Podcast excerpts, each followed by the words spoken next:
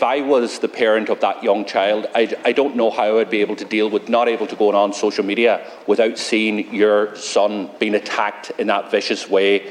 And it's not acceptable that these companies are allowing that content still to be on that platform today. So I'm asking you to send a very clear message to the social media operators that are headquartered here in, in this state that they should be removing that content, that they shouldn't have to wait for our online commissioner to get up and running. We shouldn't have to wait for, for the online commissioner, nor does it have to wait for the online commissioner. The companies them, themselves should remove such videos immediately.